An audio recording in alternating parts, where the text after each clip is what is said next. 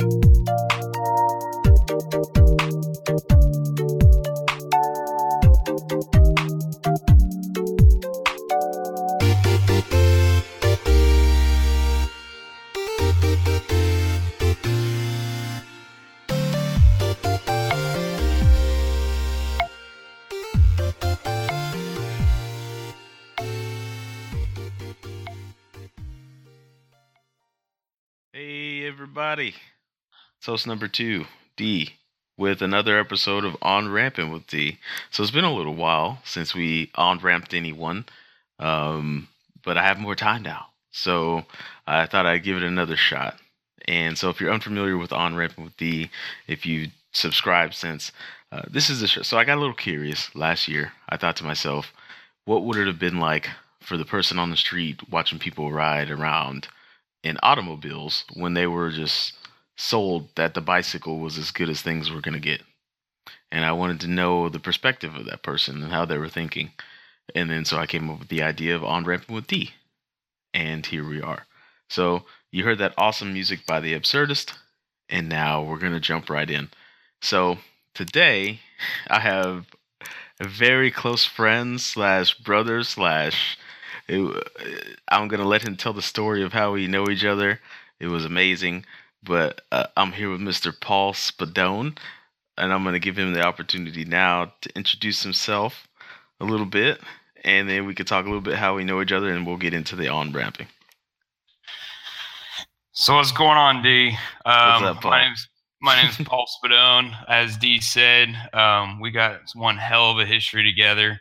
Um, basically, going back seven years now, spending uh, our days rolling around in the mud, getting our asses kicked day after day uh, in Air Force ROTC as we're going through a basically the one of the tougher divisions, if you will, of of Air Force ROTC, which was getting into their Arnie's division.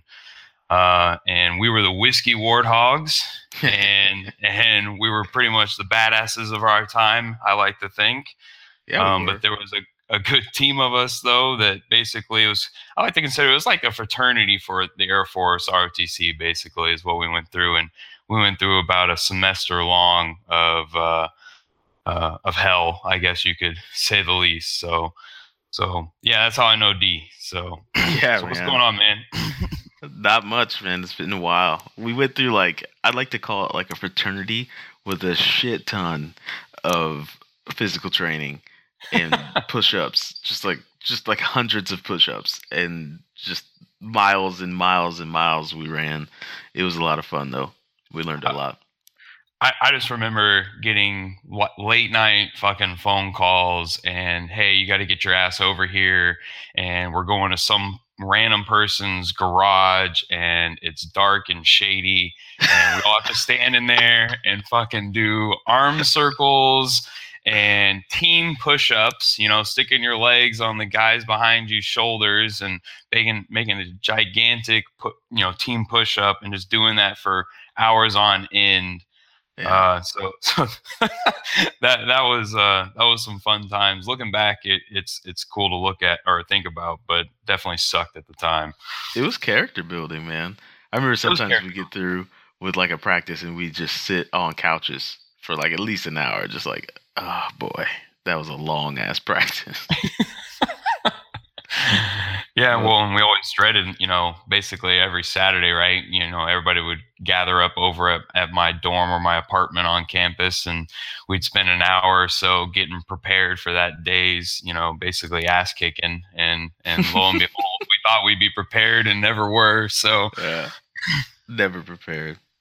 yeah. So since then, it's been a long time. You've been in, in the in the profession of engineering for a while. You've had you have kids, you got family, and we we're grown now. We're grown people now. Absolutely. Yeah, it's uh, yeah, it's it's changed a lot, you know, because uh, you know, basically, I you know, I don't know if you remember, but uh, I found out I was colorblind and couldn't go after the pilot slot that I was I was hoping for, and so went went the degree route, and since then, I've uh, yeah, I've moved four times across the country. I've had two kids, you know, gotten married, um, you know, the whole nine yard, doing the whole professional career thing as an engineer now. So it's it's been a whirlwind basically since the last time me and you were rolling around in the fucking mud.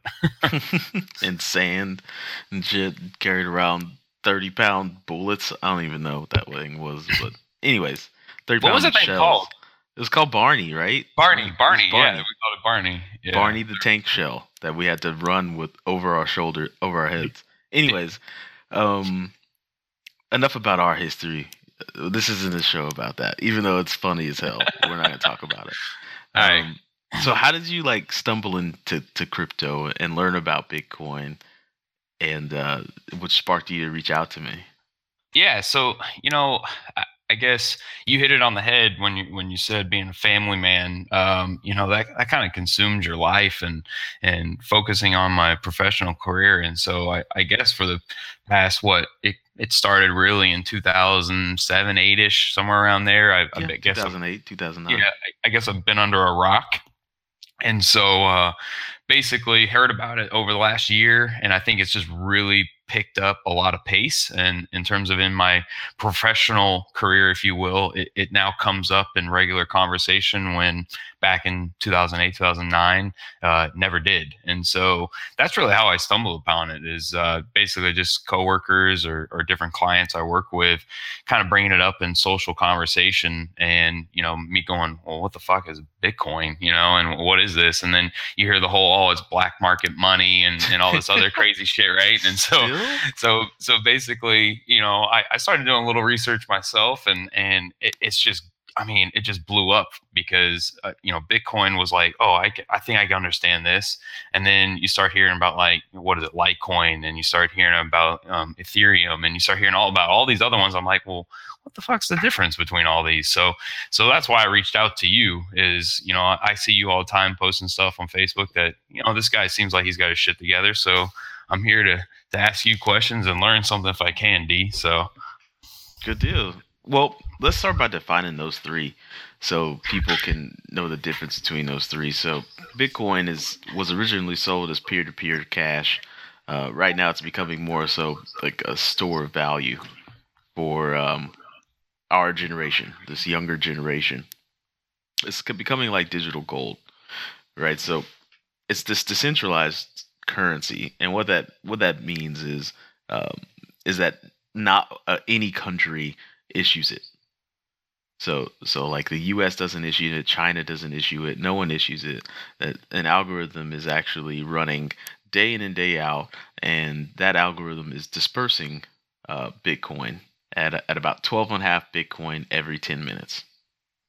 And every 10 minutes, a, a miner or a group of miners, which at this point it's more likely a group of miners, are competing. They're basically they've got all these um, what are they called ASICs, which are basically microprocessors that are guessing random numbers at just an astronomical amount per second. And the first group of miners that guesses the right number that then grants a solution that is a small enough number wins new Bitcoin. And that's pretty gotcha. much happening behind the scenes. And it just so happens it's the largest computer processing network that's ever existed on the planet. So that helps. And- what they do is secure the network of transactions that are occurring, right? So let's take an example. Let's say in current in today's current system, if I want to send money from me to you, I can't really do that electronically without it going through a bank or a credit union or some sort of transaction processor. There's lots of people in the middle making sure that I sent money to you. Right. With Bitcoin, the miners actually make sure that I sent money to you. Right? So it kind of takes out the middleman, and the miners aren't like verifying anything. They're just verifying the fact that the transaction took place. And so all these transactions get bundled together inside what's called a block, and these blocks are chained together. Every 10 minutes, a new block is added to the blockchain. And that's about it. So Bitcoin, let's say, I always ask my guests on the main show, I'm like, if you could describe it in 10 words or less. For me, it's just decentralized digital gold, is what I call it. Mhm. Now, how that differs from Litecoin, not very much, really. In fact, a lot of people like to use the analogy like Litecoin is silver and Bitcoin is gold because Litecoin uh, literally has the same code base, except for the fact that the creator of Litecoin, a guy named Charlie Lee, said, you know what? Instead of every 10 minutes, I'm going to make it every two and a half minutes. And instead of 21 million Bitcoin, I'm going to make sure there are 84 million Litecoin. Right? Basically made it less rare. Pretty much. It's like a Bitcoin like client, if you want to think about it like that. That's a really bad analogy I just used. I'll get some backlash for it, but I don't even care. So it's just it's basically every two and a half minutes instead of every ten. It's a lot faster. Um more tokens. So so more 84 million implies just a little bit more room to grow. Um and it's just like I said, it's like it's a silver to Bitcoin's gold. Uh, there's really no difference between the two. And if you like Bitcoin, you probably like Litecoin, and vice versa. Now, Ethereum is the network, but Ether is the token that gives you access to the network. And all this network is, is a giant supercomputer. That's what Ethereum is sold as. So, as to where Bitcoin is like, I sent money to you, Ether adds a twist to it and says, I sent money to you under these conditionals. So Ether added in if then statements to that game. hmm So they call this they call this thing called a smart contract, right? Where I, I send money somewhere if this happens, this happens, and that happens. So all of a sudden you have a much more robo- robust network that can do a little bit more than just send money from A to B. You can have contracts that say, you know, send a little bit of money to this wallet if the wallet uh, drops less than whatever, or it, it really doesn't matter. You know, it's it's when it comes to that, it's about programming and whatever conditions you want to add to that contract. So Is that is that customizable by whoever is is purchasing the the ether, or is that is that built by whoever created the program? Whoever created that program, whoever created that contract, right? So there's a very popular contract on Ether right now, or uh, and it is a ERC20, and it's that's just a fancy terminology for a bunch of functions grouped together that communicate a certain way on the Ether network, right? So you can actually create money within the the Ethereum network because a contract has designated a section of the Ethereum network that is actually a certain type of money or currency or token that does certain things. So Ether is a lot more complex than Bitcoin and Litecoin, but honestly, throughout time, I think Ether is going to be the most popular just because of the things that it can do. I mean, it's essentially selling itself as a virtual smartphone, and you can build these things called dApps that run on the Ethereum network. So you can build an app, make sure you have enough Ether to pay for that application to run on this supercomputer, and then you throw it out on the Ethereum network, and now your app is running on the Ethereum network. So Hmm. ima- it, it's a very lofty idea, but imagine if all computers on the planet were working together on things, Like right now, the internet is basically just sending messages back and forth. But with Ethereum, they'd be able to actually work on things all at the same time, share resources, things of Up that to the limitation of that supercomputer, right? A- And where, where where is that supercomputer? And is it a single owner? Is it a multiple owners? That's a great question. It's every single computer that's attached to the Ethereum network. So if I build one, basically as I attach it to the network, basically that just extended extends the reach of the Ethereum network. Absolutely. And so Okay. different tokens have different utilities on the Ethereum network, right? So usually, if you're talking about computation, you're worried about storage, you're worried about memory, um, you're worried about computation, right? Uh, the the processor. So different tokens allow you to access those different things on different people's computers. So there's decentralized storage, there's decentralized computation, and you know if you can uh, i don't know about you but like whenever i open my task manager and i look at the resources that i'm using on my computer like i'm never maxing out ever. Like Sure, sure. you know you're, you're never maxing out your ram. You're never maxing out your cpu and just imagine all of the computers on the planet being able to to work on things at the same time. It's a pretty powerful idea. But in order to access that computer you have to have ether and you got to pay to access that computer so that's essentially the difference between those three I gotcha. Okay. Well, unless you want to roll in something else, I do have questions on those go three. for it go for it Yeah, yeah. So, so when we talk about Bitcoin, right? Um, you know, I made the joke earlier, which I know was a big joke for a long time. You know, that called the, the the black market, you know, money. Um, but but I guess the the question, as I'm sure, is still, at least from you know, you talk about at a corporate level or governmental level, the question of security. You know, of this. You know, how how secure is is Bitcoin? Um, and and given that some some individual, which I for Bitcoin, I know is to some degree somewhat unknown, um, had a finite amount that's out there. What what happens when those are all mined? You know, So- what, what what what's the f- future of this? That's a, that's a great question, and and um, it's a, it's an economics question actually. So those miners aren't just paid in Bitcoin, so they're they're not just minting new Bitcoin. They also get paid things called transaction fees. So just like on Ether, where you have to pay to access that computation, with Bitcoin you have to pay for that security and pay for the miners to secure your transaction. Right? You get being these- the consumer. So if like if I yeah. want a Bitcoin, I have to pay for a transaction fee. Is what you're saying? If you so if you want a Bitcoin now, you have to go through like an exchange service. Like Coinbase is one that I refer a lot. Even though it's going through growing pains right now, it's really the best on ramp to getting Bitcoin. And that's essentially like exchanging dollars for euro or dollars for for yen. That's just like a, a currency exchange. Sure. Okay. But And I've heard when that. you're good good deal. And uh well good on coinbase. They're gonna be happy if they ever hear this. They're gonna be like yay they heard about us. Um but when you're sending bitcoin from one person to another on the bitcoin network you pay a transaction fee right?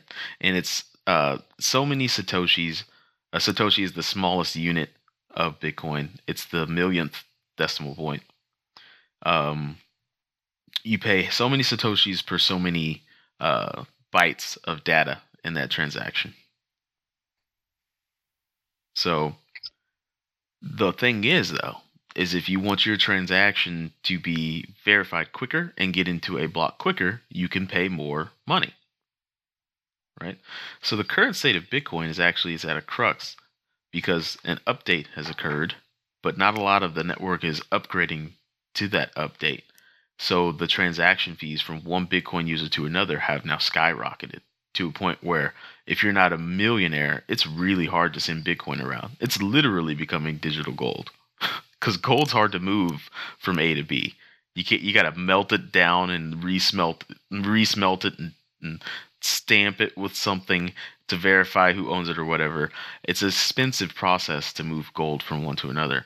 Well, now because of the current state of Bitcoin, it's expensive to move Bitcoin from one person to another. And that's, I think, why the news is now picking up on all these other cryptocurrencies because it's cheaper to use those. what drove up the the transaction costs? Just the, the just the the value of Bitcoin. Yep. I mean, who who dictated the tra- who dictates the transaction fees? I guess is the, we the do. question. The people using it, we dictate the transaction fees.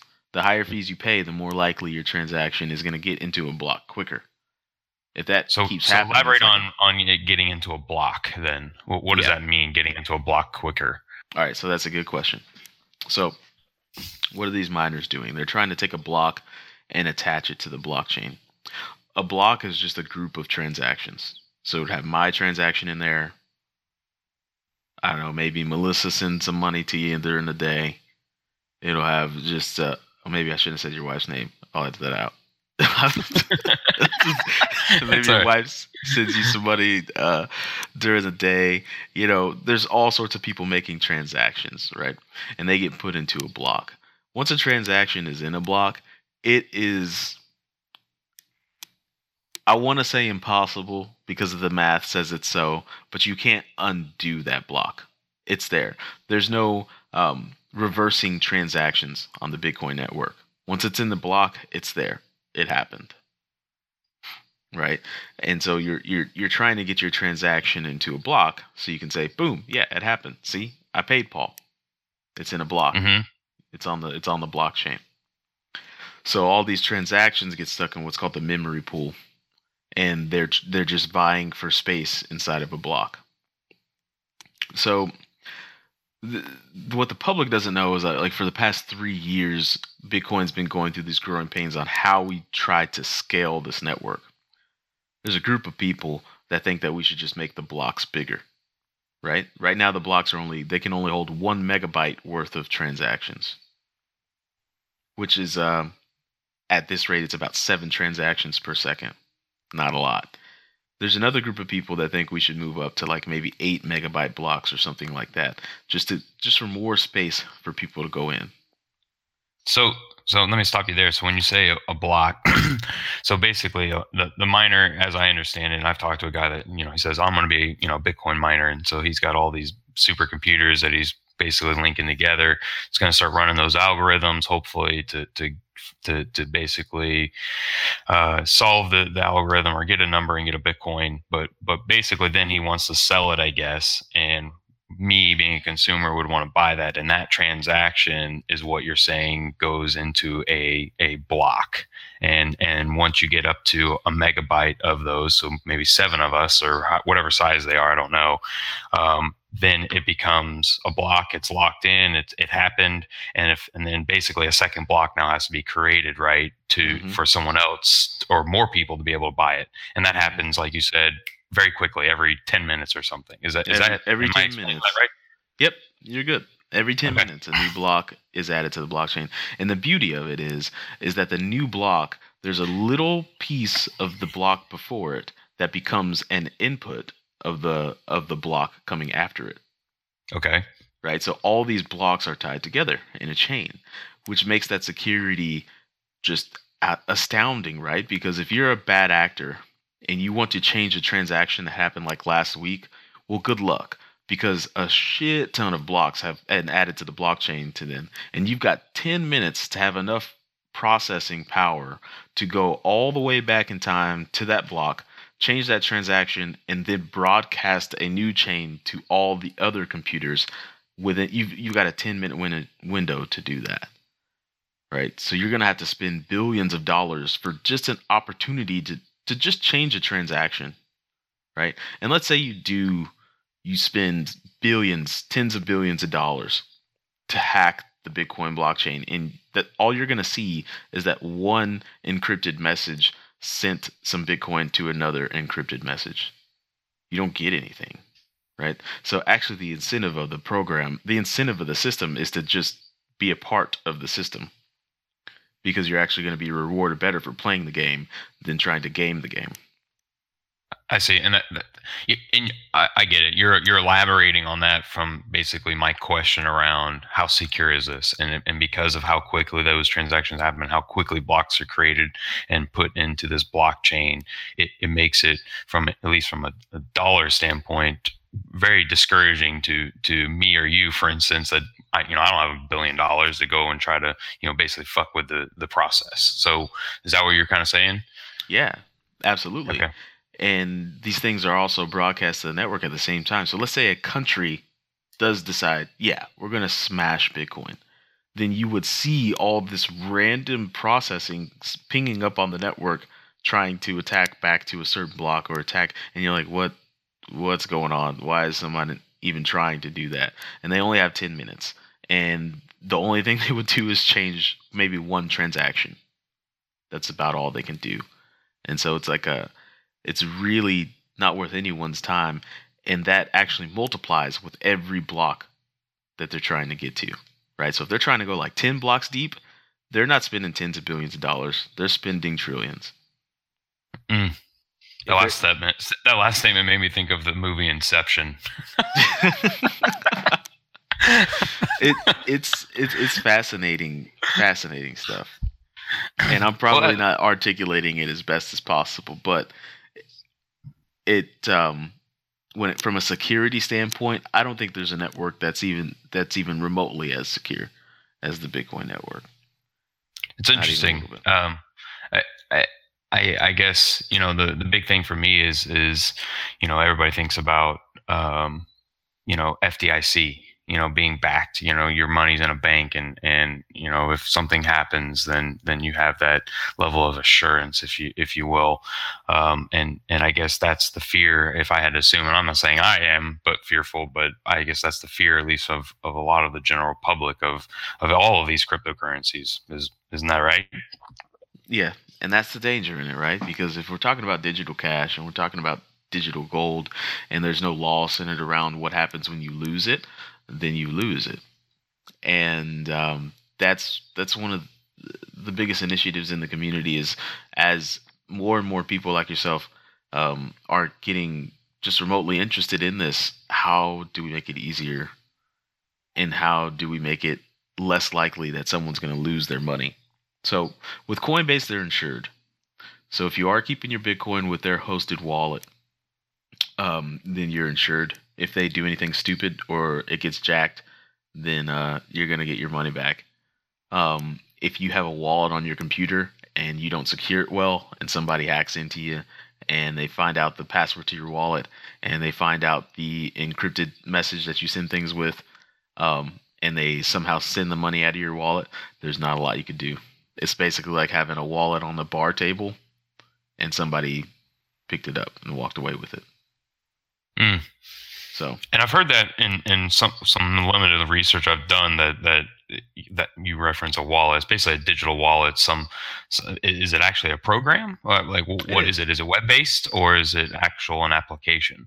it's an application that you download to your computer, and when you very fir- if you do have a wallet on your computer, I call it a hot wallet because your computer's attached to the internet, and uh, there's only a certain level of Bitcoin that I'll leave in a hot wallet, uh, just because, I mean, man, hackers are savvy. You know, I there's no telling how they do what they do, and to have a wallet on your desktop means that you should have a pretty high level of proficiency with like operating a wallet. Um, but essentially, when it gets down to like, I don't know how the inner workings of a wallet is, it's like a browser on the blockchain, and it's a collection of passwords that only you have the initial private key to. So, ah, we can roll this into a great conversation. So, Okay. with cryptocurrency, there's private keys and there's public keys. So, unlike today's, um, I guess, uh, what are we going to call it? Transaction network for value. Today, we, we go on a pool system, right? Like you hand your debit card to the waitress or waiter, and they go pull that money out of your account.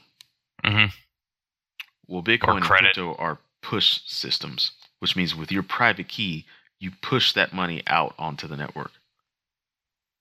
So as long as you have your private key and you can say with like a thousand percent certainty that you're the only person that's ever going to see it or know where it is, nobody ever can do anything with your crypto because you're the only person that can push it somewhere.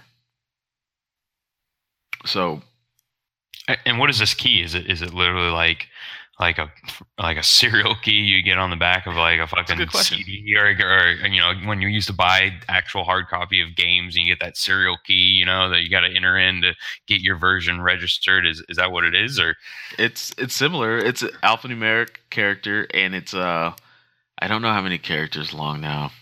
I think it's like twenty four characters long or or something like that. Um, hold on, let me see if I can count real quick. This hold up. this this might not take as much time as I think it's gonna take. Let me look at. I got an address here. Uh, no, I'm taking too long. It's a really long ass alphanumeric character. The, here's an example. It'll be like ZUB5VF, ZTHND, 7, and D, MG. It's just totally random jargon. That's Mhm. your private key. And you take that private key and you store it so only you know where it's stored. And then you maybe even put a password on that to get to access to that private key, right? But that private key is like the key to your money. So just like with any other uh, layers of money, if it's like a checking account and you only got a hundred bucks in there, then yeah, maybe you can be a little lazy with what you do with your private key. It's not it's not like hanging out on the internet anywhere. By the way, it's on your Sure, sure. computer. Um, Sure. But you know, but if you got a hundred thousand worth in Bitcoin, you might want to make damn sure that you're the only person and only person ever that knows where that private key is. So now a public key is what you give people to send money to your address, like to your wallet. So you have your private key, you can push money out, and your public key is what you give people to send money to you. So it's like your email address. or your account number Yep, or your account number. In fact, there's this awesome onename.io, awesome company, which was taking your public address and turning it into like a URL. So I actually have one. I have uh, fergalati.io, uh, sorry, fergalati.bit, and I could just send that to people, and that's my Bitcoin address, like anywhere on the planet. If anyone needed to pay me Bitcoin, I could sell them, hey, fergalati.bit, and it would go straight into to my wallet. So okay so there's all kinds of places that can go. You know, if you think about the concept of a programmable money, then really the sky is the limit. But i got you um, Well, so so the other thing that comes to mind is you know, especially with like Bitcoin. You mentioned how many was it? 80, 80 was it 80 billion Bitcoin? 21 million, 21 million Bitcoin. 20, 21 million Bitcoin. Mhm. So, you know, th- this one I forget the guy's name. Um, it- it basically created this this this concept. What's to keep him from just like flooding the fucking market with with a whole bunch of Bitcoin and therefore decreasing its value? just putting a bunch of Bitcoin back in circulation. Huh? Honestly, the, the honest answer is nothing. The realistic answer from what we've seen is that his coins haven't moved in eight years. So, and he doesn't have that many to make the market that flooded. So, um, I don't know what the ramifications would be. You know, that's one of the risks of it is that, like, what if all of a sudden this guy starts moving his tokens and people start flipping the fuck out? I don't think anything Well, would yeah. happen because he doesn't have that many of them. So, How many does he have? uh, I'd say he's got like a million. A million? A million Bitcoin. I think, I think he's going to be the first trillionaire worth value, but no one knows who he is or, or what he's doing. And anytime those coins would move, we would know because it's on the it's on the Bitcoin network. So I got you. you can actually go to uh, there's a cool website I like to show people called blockchain.info and you can see transactions when they take place. You don't know who sent it to who, but you can see that a transaction took place. Some wallets people know. Satoshi Nakamoto's is a wallet people know. So they'll look they'll just Google the wa- not I, I call it Googling, but you it's called a blockchain explorer. Use the blockchain explorer, you go look for his wallet, and you're like, holy shit, there's outputs coming out of that thing. He's sending money somewhere. Right? So there's that hasn't happened in eight years. So there's no telling what would happen. Um Can you see transactions to him or to people? Is it is Yeah. it both ways? Okay, sending If and you- receiving. Only if you know their public addresses. I got you. Okay. If I, for some reason, were like, "Hey, Paul, here's my public address," you can go to a blockchain explorer and you can see all the inputs and outputs that came from it and the final balance. So how do you how do you turn? And I know we could get into a completely different other conversation about Ethereum, but but how do you turn Bitcoin into cash? Is it through CoinPurse? Is that what it's called? Uh, so if you do want to turn Bitcoin into dollars, yeah, and and there's several exchange. Excuse me. In the states, we've got a couple exchanges that can do so. Uh, Coinbase is one of them. You link your bank account to it, and you hit sell, and it's in your bank account that day. Um, that's literally how quick it is. Like I could sell some Bitcoin tonight, and it'll be in my account by like tomorrow afternoon. Hmm. Um, so really, holding on to it now is built like kind of like holding on to, like you said, an investment in gold or or a stock. It, That's it's you know if you want to hold on to it, the value could go up. Excellent. Uh, it could completely disappear tomorrow. I guess is one risk, or you could cash it out. pretty much. I don't think I think the likelihood of it disappearing now is zero percent. Now I just think how's the world going to adapt with this onset of a new asset to play with? Well, it's Um, it's plural though. It's assets, like, and that's the thing that I, yeah. is probably the most confusing part for me is, you know, obviously right now at, at a federal level, each country recognizes each respective currency, uh, you know, to some degree, and and this is one that's kind of new, and you have the ability, or I don't know, maybe some really smart programmer people have the ability to create one maybe not for for the sake of saying overnight, but basically creating one out of thin air because we went from Bitcoin to Litecoin now to Ethereum. I mean, like how how, is that dynamic going to change over time? And and is I mean, at some point, we're we just going to have to lock into one? We're going to recognize Bitcoin as an economy for cryptocurrency, or are we always just going to have this multitude of different currencies? You know, I think that's an interesting question, man. That's a deep question. I think right now what we're seeing is a little bit of a mania. You know, if I can make D coin and you can make Paul coin, and then the next day we're millionaires, that's stupid. Right? Like that doesn't make any sense. Well, but And that's what's kind of happened. If you think, I mean, like I just saw the other day, like you even put it on Facebook that Ethereum hit uh, over over a thousand bucks, right? Yep. And everybody said it wasn't going to fucking happen, and and now it did. And you got Bitcoin that's what is that? Is what is it over twelve thousand now? Is it something like that? Mm-hmm. Right about fourteen thousand, yeah. So 14? the thing about these is that with these, they're they're decentralized. So with Ether and Litecoin and Bitcoin, actually we, we call them the majors. No country like built that. No no country's issuing that. It's just a global demand for this thing, right? Mhm. These some of these other tokens that are sparking up are like like companies are using uh, the contracting language of Ethereum to start their own little token to raise funds for development of their idea, quote unquote idea that they have. Right? That's a little bit different situation.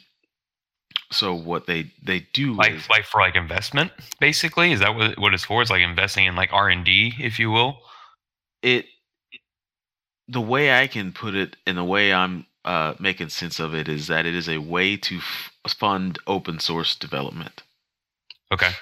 and that's that's what it's being used as the good people are using it as that there's some great companies in this uh crypto sphere you can call it like bat uh, status network there's these great companies now i don't even know if you can call them a company because You can't really call them a company it's like an open source development of these protocols that are running on the ethereum network but there's also really shady actors. Like there's, I saw something uh, last week. It was called like Tron token, where it's just this random dude made this token on the Ether network, and people are like pouring into it. And there's no, there's not. He hasn't even built anything. Like he's got a white paper, and that's it. You know, so there's there's a mania behind a lot of this now, and yes, I think there's going to be a reckoning at some point. I think that a lot of people are going to lose a lot of money, and there's going to be some strong, strong projects and cryptocurrencies left that have good core principles and aren't trying to take people for their money. You know? Yeah. So Well, and that, uh, that doesn't surprise me, I guess. I mean, that you get something new like this and people are going to take advantage of basically, you know, the ignorance of, of people that don't understand what they're buying. Absolutely. And that's what's happening now.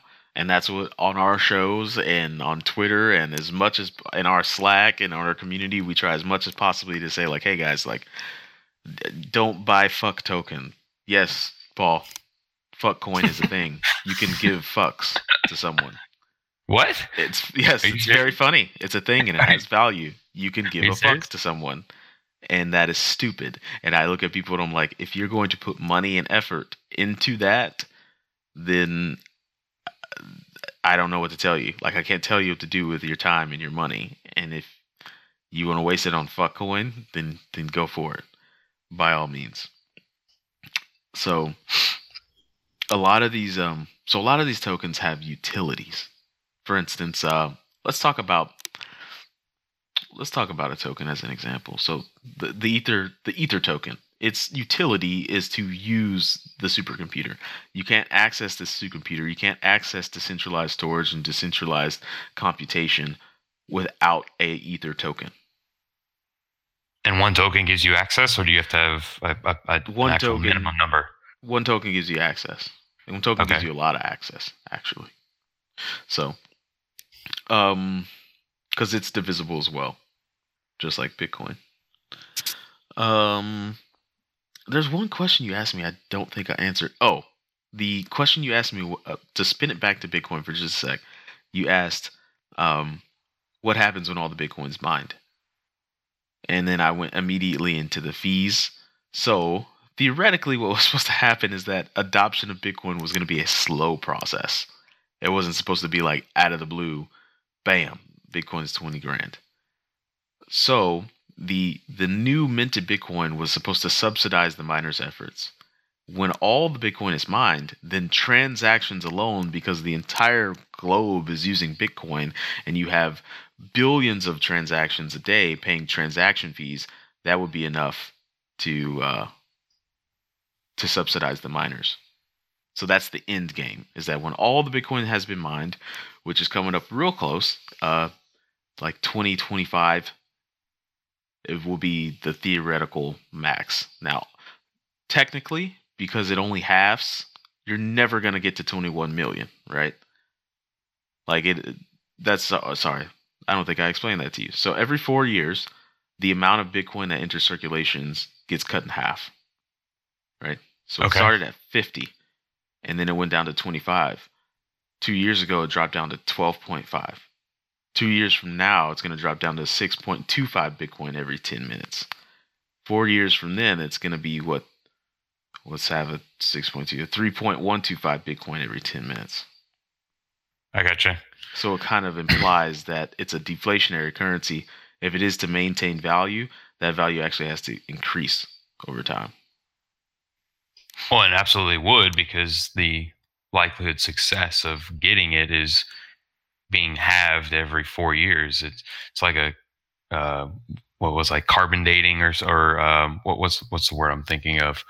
Decay. Um, yeah, decay. Hey, thank you. Mhm. Yeah, that's what I was. Like, basically, it's like decay because it's becoming more and more rare because you you basically are losing it every. Four, you said every four it halves. Every four years, yeah. Yeah. Every wow. four years it halves. And so it's technically, if you want to get down to the math technicals of it, you'll never get 21 million Bitcoin. You'll get like 20 million nine hundred ninety nine thousand nine hundred you know point nine nine nine nine nine nine like that'll just keep happening. Now, So- now is that 21 including the million that that the creator has in his Mhm. pocket? Okay. Yep. Because that's the other piece of it. So you'd only ever be able to get to to 20 if Yep. he's holding a million, right? Okay. Or close to it. or real close to it. You know, we'll say practically close. practically equal. So once all the bitcoins are mined, the miners are then subsidized by transaction fees. And the end game is that upon a successful Bitcoin, there would be so many people using it that the fees would be more than enough for the miners to eat. Hell, they're What's, eating to, to well stop right you from becoming a miner? Nothing. You got a couple. You got a couple of milli. A couple USD. what? You got a couple million USD to buy a mining farm. So- yeah, let, let me go get it out of my fucking pocket over here.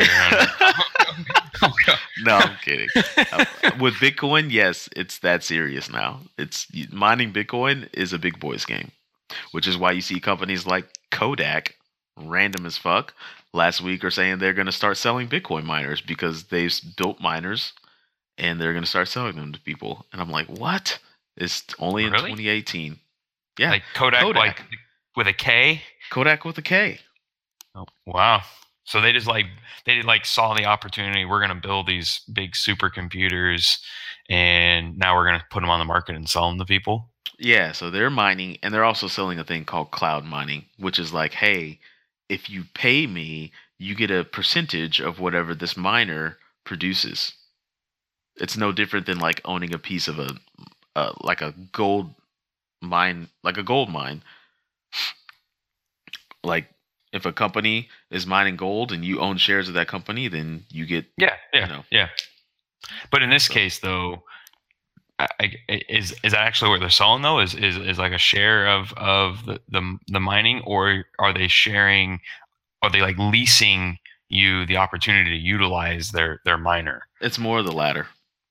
Okay, It's more okay. of the latter. So it, it's still in your your wheelhouse, I guess, to actually do it. You're just le- you're basically like renting a piece of equipment from them. Yeah, that's that's essentially what's happening. I wouldn't do it, but some people may. I don't know. I don't know how they're gonna make money off of it. That's not for. I don't really care about it, but I'm just saying like mining is a tough game to get into now if you don't have like. If, I like the analogy like the first somebody was picking away at gold with like.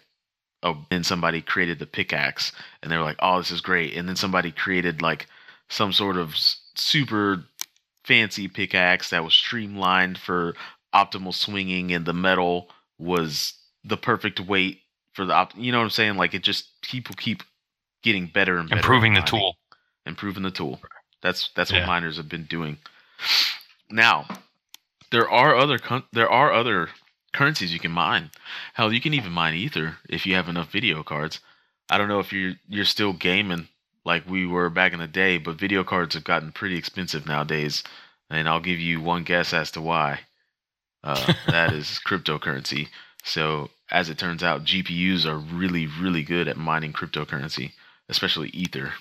So um crypto uh sorry gaming uh community but your graphic cards are like twice the price they should be and that's going to be the new normal as long as people are mining cryptocurrency and making a lot of money. So.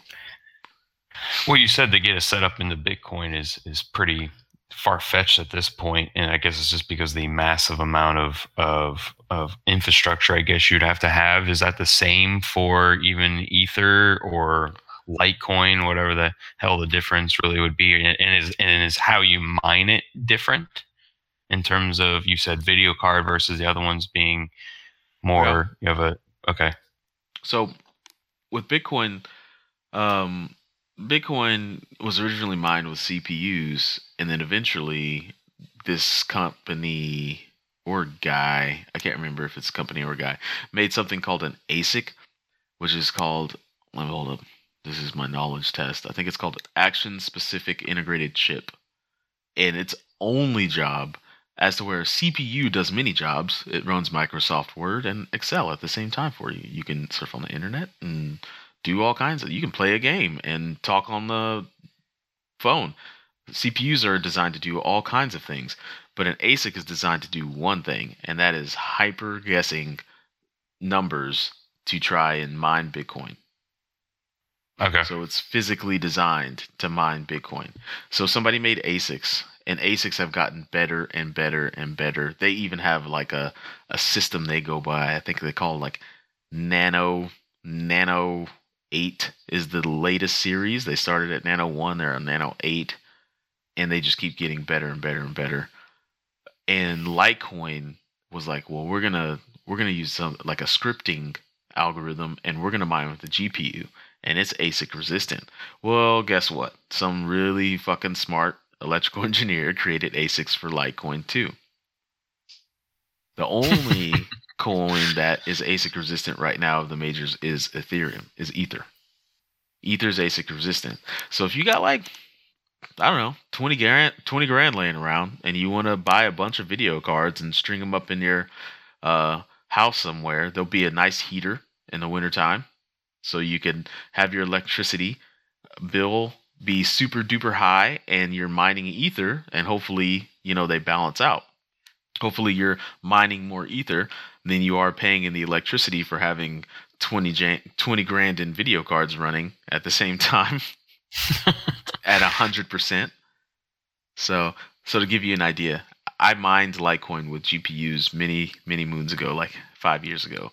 I had four um, RS, uh, it's a yellow video card, big Sapphire RS7 or something is what they were called. Four of these bad boys, and my electricity bill was like six hundred and fifty dollars a month. Holy shit. Yeah. Really? I was making some Litecoin, but it wasn't six hundred and fifty dollars worth of Litecoin. I'll tell you that much. So I had to stop mining. That was that was my like. Okay, I obviously don't have the uh, the mining rig capable of making money, so I'm just gonna get out of this game. Yeah. But um, Yeah. Well, it's it's interesting hear because I, I I was talking to a client like not even maybe maybe a couple months ago, and he was like, "Yeah, we're gonna me and three of my buddies or whatever we we're we've saved our money and we're investing and we're gonna we're gonna do some mining and and it was it was of Bitcoin." And now hearing you say like that investment now is is just close to a million bucks or whatnot, I I either doubt him entirely or he completely underestimated what the expectation might or the requirement may be to be able to do it. And like you said, if you're not making, if you're not mining enough Bitcoin to be able to sell it, that outweighs the actual in, initial, you know, capital investment plus your your call it your maintenance costs for for for running all those cards or GPUs or CPUs for for um, for the electricity bill. Then it doesn't make any sense. Nope. It doesn't. That's all you're really trying to do is stake your electricity bill and hope that you make enough cryptocurrency that you can pay your electricity bill and have some left over. Hmm. That's mining. So um, now Ether, Ether is ASIC resistant, which means that you have a pretty good chance of, you know, making good money by mining Ether. Um, you do. So Is that done through video cards? that's done through video cards. Yeah. Okay. Just a different script they're running, I guess. Yeah, you should do an experiment after we're done with this, and look at the stock price of uh, AMD and see what it's done because of a cryptocurrency. I was just, is it just like skyrocketed? It's it's done it's done pretty well the last couple of years. So, um, let's see. Did I miss any other questions? Um, oh, there's one thing you you probably care about. So an interesting thing is that you may have asked yourself, like, how's it every ten minutes? Um, well, part of the algorithm for Bitcoin um, is that uh, there's this thing called difficulty. The more computers that are mining, the larger the network gets, the more difficult it becomes to mine Bitcoin, which makes it always every 10 minutes on average. There's some blocks that sneak through. There's like sometimes you have like a 25 minute block, and you're like, damn, that one took a, that's a lot of guesses. That was a lot of uh, computation just to get that one block. But on average, it's actually just a little bit under 10 minutes. It's like nine and a half minutes. Um, You can actually see that that progress. Yeah, you can actually. Hold on. Let me. If you're following me on your computer, you can go to bitcoinwisdom.com. This is Bitcoin what? bitcoinwisdom.com. It's a really old website now, one that I would use when I tried mining. And uh, if you look at the top right, you'll see the difficulty uh, metric. Right now, it looks like it's at what is that, 1.5 trillion. The next, and the hash rate is eight trillion Where do you- gigahash. Which one are you referring to as the difficulty? Yeah, the difficulty stamp. on uh if you look at the very top right on bitcoinwisdom.com. Oh, oh, oh, the top right. Sorry, I thought you said top left. Oh, yep, yeah, I see it. So if you put your cursor over where it says mining with the down arrow Mm-hmm. and go to the Bitcoin difficulty chart, Okay. Yep. you can see how the See over the last rate. two months. Yeah. So hash is akin to a um, flop, like a floating operating point. It's akin to it. It's not the same thing, but it's akin to it. Um, so you can see the difficulties there, all kinds of fun metrics there. You can see. Well, yeah, like- they got like one block was 13.7 minutes, three blocks was 41 minutes, six blocks 1.4 hours. Yep. Okay. Interesting. Um, now this I knew nothing about. So yeah, there's there's a lot of goodies to this. A lot a lot of goodies to this. Cryptocurrency has layers. I tell people like once you fall in the rabbit hole, make sure that everything in your life is great because if you really fall down the rabbit hole, you might lose some sleep. So well, well, shit. You even show me this fucking website, and I see we have Bitcoin, Litecoin, and whatever the fuck altcoin is. Altcoin? That might be a new one because really oh altcoins are um so this is old old ass website. So bitcoin is a thing litecoin is a thing and originally anything that wasn't those we called an altcoin Altcoin. Oh, coin. okay. and there's like this is where like it's the, into the culture. Like it would be like fuck altcoins they're useless just use bitcoin blah blah blah. You know there's human factors like that whatever. But as you can see there's a lot more altcoins than just these eight there's listed if you go to a another website called coinmarketcap.com you'll get a much bigger picture of how many tokens are out there now so Oh, I see. Yep. Bitcoin, Ethereum, Ripple. Well, see, and that goes back to my previous point, though, is like, I mean, I would think, you know, and this is purely speculation, but I mean, let me see. Uh, I didn't even go, just this one list has a hundred on them. Mhm. I guess I could hit view all and see how many fucking are on this list. But I mean, is one of these I would think uh, is is it feasible? Is it feasible, man? And this is a hypothetical question, I guess that you probably can't answer. But is it even feasible for all of these to survive? no The freaking list, as I go to the down, there's a thousand four hundred twenty nine of them. No, I say no. I say a lot of them won't survive, but I do say that something new is being created, and it, that's just called a crypto asset, which is a digitally unique thing that has a digitally unique utility that rides along a network. So, one of the mind-boggling things you remember my roommate Petty. Do I? You remember my roommate Petty, right? Short, redheaded Irish guy. Yeah. Yep. um, one of the mind-boggling things that he made clear to me is that before Bitcoin existed, there was no such thing as digital uniqueness. I could send you a photo, and I had a copy of that photo. But with Bitcoin, if I send you Bitcoin, those are the only ones and zeros on the planet that exist like that, and you have them. Hmm. They can't be copied. They can't be counterfeit. They're they're digitally unique. Digital uniqueness is a phenomenal thing to think about.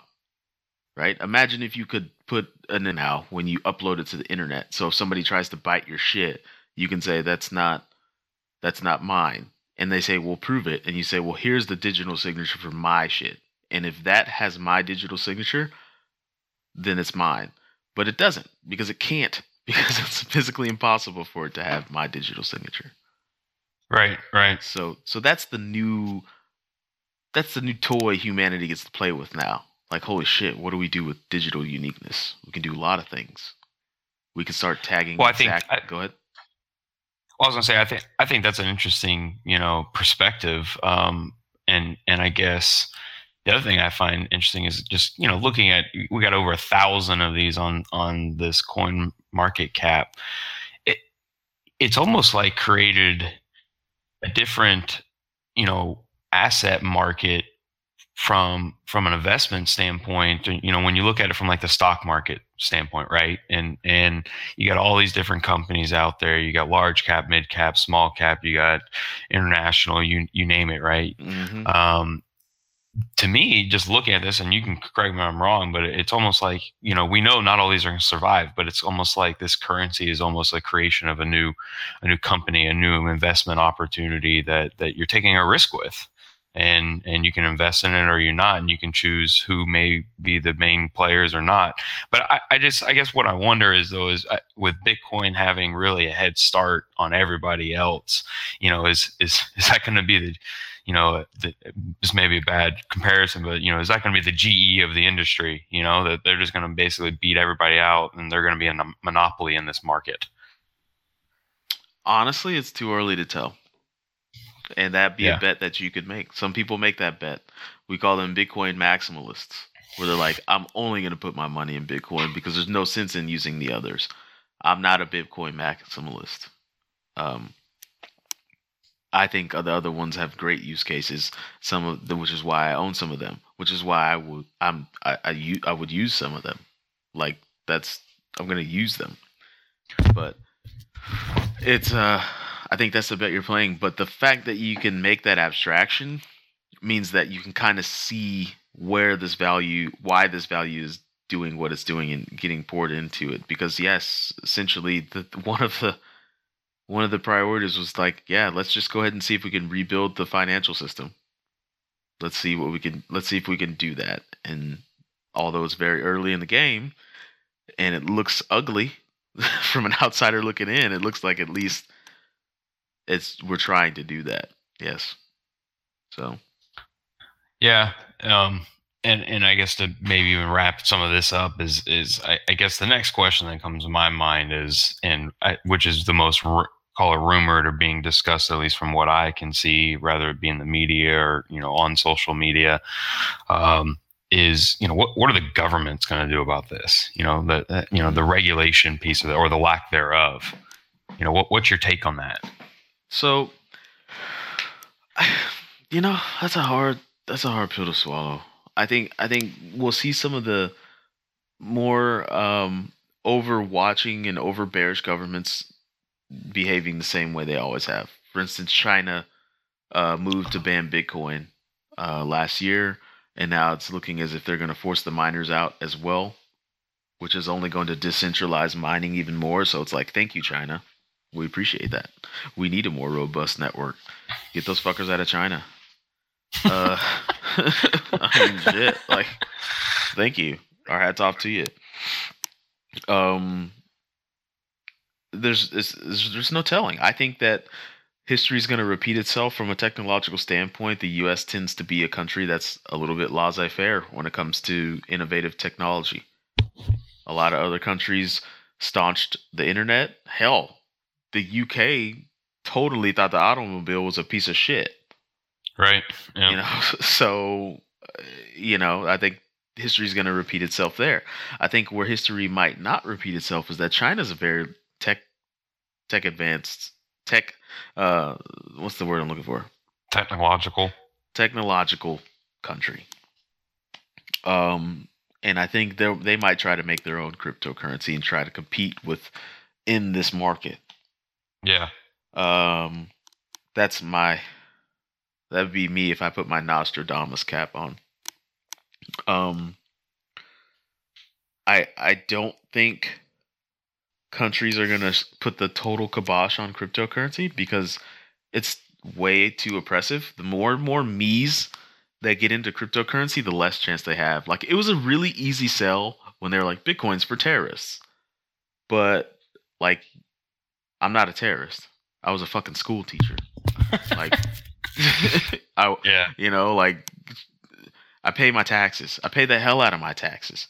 Like, you can't make that claim, and if you try and call me that, you know, it's not going to make any sense.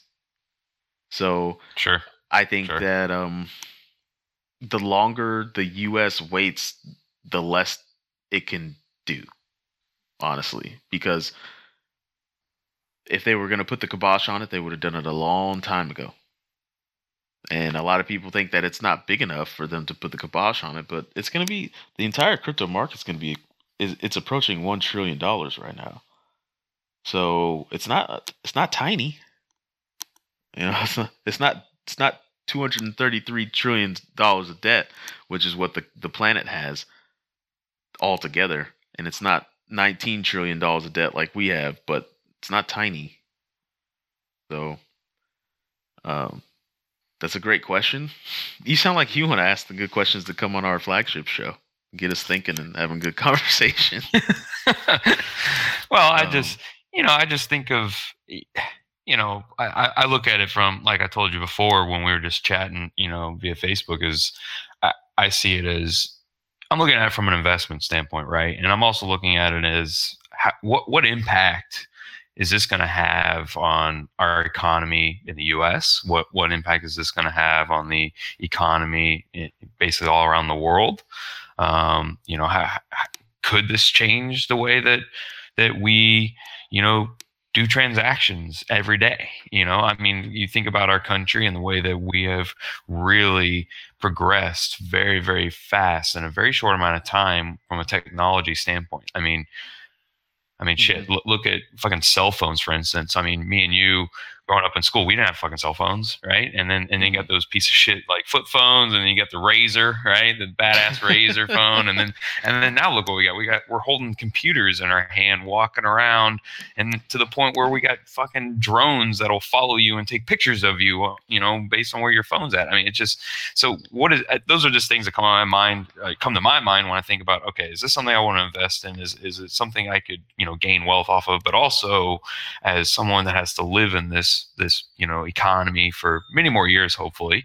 Um, what is it? What kind of impact is that going to have, and what is our government going to do, or or what is the other foreign com- you know countries going to do about it? So, you know, not those are all hypothetical, but the, but that's where some of these questions come from is just kind of someone being new into it, call it being very very unbiased, um, because I don't have a tie one way or the other. I'm not sold on one way or the other, but those are just the things come to my mind. Dee.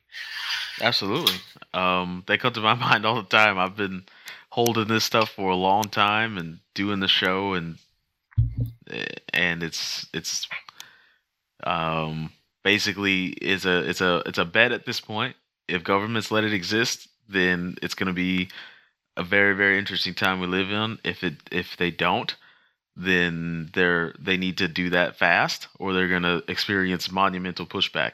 And we're starting to get close yeah. to that. Let me let me tell you why we say that because earlier this week, um, it was Wednesday, the market. $100 billion of USD left the crypto market, and it looked like a big crash was coming. And I was like, oh, damn, not again. And what happened was the Minister of Finance of South Korea misspoke. And he said, We're banning Bitcoin trading in cryptocurrency. It, it's not going to happen in South Korea. Not happening. Well, as it turns out, South Koreans didn't like that too much. And they petitioned the fuck out of it. And then he got back on TV and he was like, oh, my bad. Like, we're not banning it. We're just going to regulate the exchanges uh, so people can be safe, so the consumer can be safe. But then that pissed South Koreans off even more. They were like, motherfucker, I just sold all that shit and somebody else bought all my shit. So, like, the South Koreans right now are trying to oust their minister of finance for uh, market manipulation, cryptocurrency oh, market manipulation. They're oh, pissed shit. because they sold their crypto and the value dropped and then once he came back on TV and said like I didn't say that like I, I misspoke, well the price went back up and guess what? They're out all that crypto that they sold. So they're pissed. They're really pissed. So that's what I'm saying. Like if governments want to get rid of it, I think uh, they're running out of time. So I think they might just want to see how the game works and see how they can play it. Yeah. Yeah. So, no, that's fair. That's fair. That's my that's my bet. But um I don't know. If you got any more questions that I didn't get to, like maybe we could do a round two. This was pretty cool. I love doing this series on my network because I get to have just a chill conversation. So Cool. Yeah. No, I'd be down. I appreciate the the time and, and effort, man. It's been good catching up with you too. We'll have to definitely do that as well next time you're you're in Houston when you go grab a beer or something, man. So hell yeah, I like dark beer now. Like Do you? I like I- my I'm- ladies. I I'll, I'll I drink them all but sours. I'm I'm not drinking fucking sours. So I, Fuck a I'm sour. a big um, yeah, I'm a big IPA fan though. So I'll do the IPAs. I'll do you know your porters and stouts as well. So we can go we can go drink some beer somewhere. So do me a favor, man. So can you say Sure. uh play the outro? Huh? Can you say What? can you say Can you say play the outro? Dee. Play the outro.